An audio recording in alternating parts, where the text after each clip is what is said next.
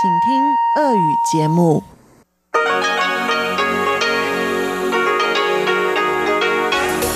В эфире Международное радио Тайваня. Здравствуйте, дорогие друзья! Вы слушаете Международное радио Тайваня в студии у микрофона Чечена Кулар. Сегодня 20 апреля, понедельник, а это значит, что в ближайшее время на волнах МРТ вас ждут выпуск главных новостей и тематические передачи.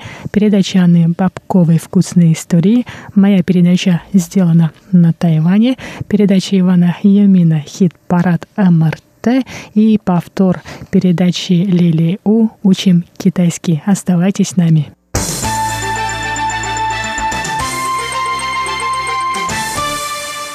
А сейчас к главной новости последних нескольких месяцев. Центральный противоэпидемический командный пункт сообщил сегодня о двух новых случаях заражения коронавирусной инфекцией COVID-19.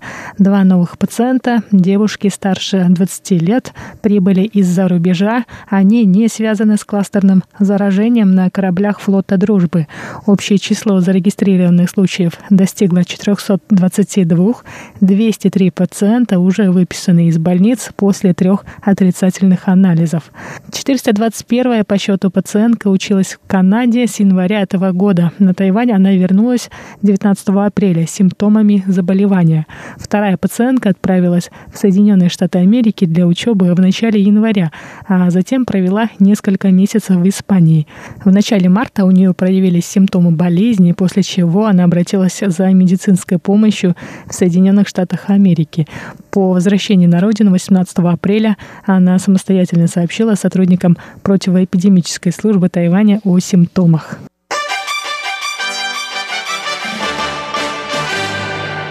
Руководитель Департамента по делам стран Азиатско-Тихоокеанского региона Министерства иностранных дел Китайской Республики Тайвань Г. Баучань сообщил 20 апреля, что Тайвань еще в начале этого месяца, 9 апреля, доставил в Палау диагностический кабинет. Оборудование из Тайваня позволяет Палау обследовать на наличие симптомов коронавирусной инфекции COVID-19 больше одной тысячи человек. В выходные стало известно о заражении COVID-19 экипажа военного вспомогательного судна «Паньши», которое в составе флота «Дружбы» посетило Палау с 12 по 15 марта. К настоящему моменту диагноз подтвержден у 24 членов экипажа. В Палау более 30 человек сделали анализы на COVID-19. Инфекции ни у кого не обнаружено. Заместитель министра обороны Джан Джапин в свою очередь ответил на вопросы, почему министерство не отложило миссию флота дружбы. Джан сказал, что эти ежегодные военные учения важны с точки зрения практики для курсантов, а также для поддержания престижа страны и выполнения задач в рамках миссии. Джан сказал, с самого начала мы следовали указаниям Центрального противоэпидемического командного пункта и перед отправкой судов оценивали ситуацию в пункте назначения. Если в той стране был хотя бы один подтвержденный диагноз, мы не заходили в порты. Кроме того, мы бы остановили миссию, как только появились бы подозрения на заражение членов экипажа военных кораблей миссии. Конец цитаты.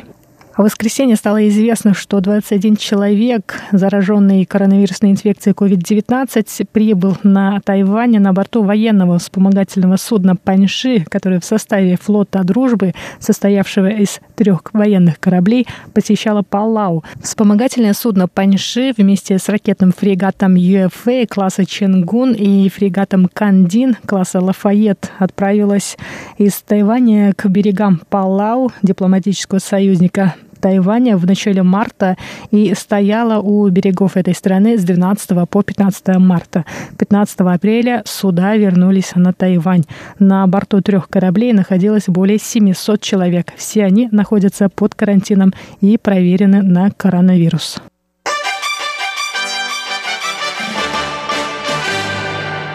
Вице-президент Китайской республики Тайвань Чен Дзянжэнь, эпидемиолог по специальности, заявил, что социальное дистанцирование станет нормой, по крайней мере, в ближайшие 18 месяцев. Именно такой срок нужен для разработки вакцины от коронавирусной инфекции COVID-19.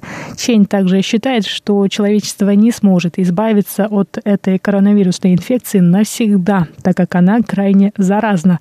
Кроме того, у многих заболевания протекает асимптоматично, но они могут передавать инфекцию воздушно-капельным путем. По мнению Ченя, в настоящее время необходимо разработать новые методы диагностики и лечения. Пациенты, у которых болезнь протекает в легкой форме, могли бы лечиться у частно практикующих врачей, а больные в тяжелом состоянии должны лечиться в медицинских учреждениях. Чень добавил, что людям необходимо снизить социальные контакты вдвое и жить в режиме самоограничения. Что касается торговли и туризма, Чень призывает все страны мира обмениваться необходимой информацией, чтобы скоординировать транспортные коммуникации. Чень также сказал, что невозможно предсказать, когда жизнь людей вернется в обычное русло. В Европе эпидемия достигла пика распространения, однако в США пик еще не достигнут. На вопрос об источнике происхождения коронавирусной инфекции Чень выразил сомнение, что она появилась на рынке Хуанань в китайском городе Ухань. Он рассказал об исследовании, согласно которой первые 42 больных этой инфекцией этот рынок не посещали.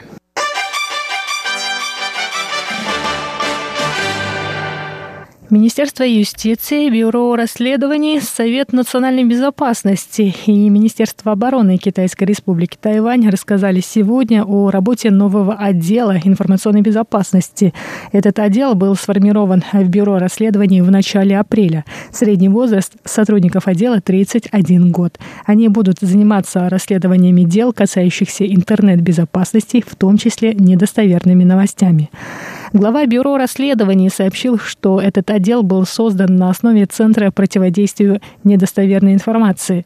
Сотрудники отдела информационной безопасности будут расследовать преступления, совершенные в интернете, хакерские атаки, а также будут бороться с недостоверными новостями, которые угрожают государственной и общественной безопасности.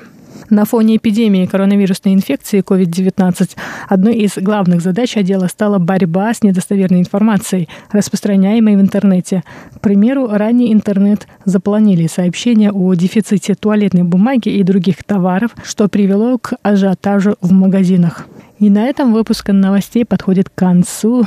Новости этого дня для вас подготовила Чечена Кулар, но я с вами еще не прощаюсь. До встречи на волнах МРТ в моей передаче «Сделано на Тайване».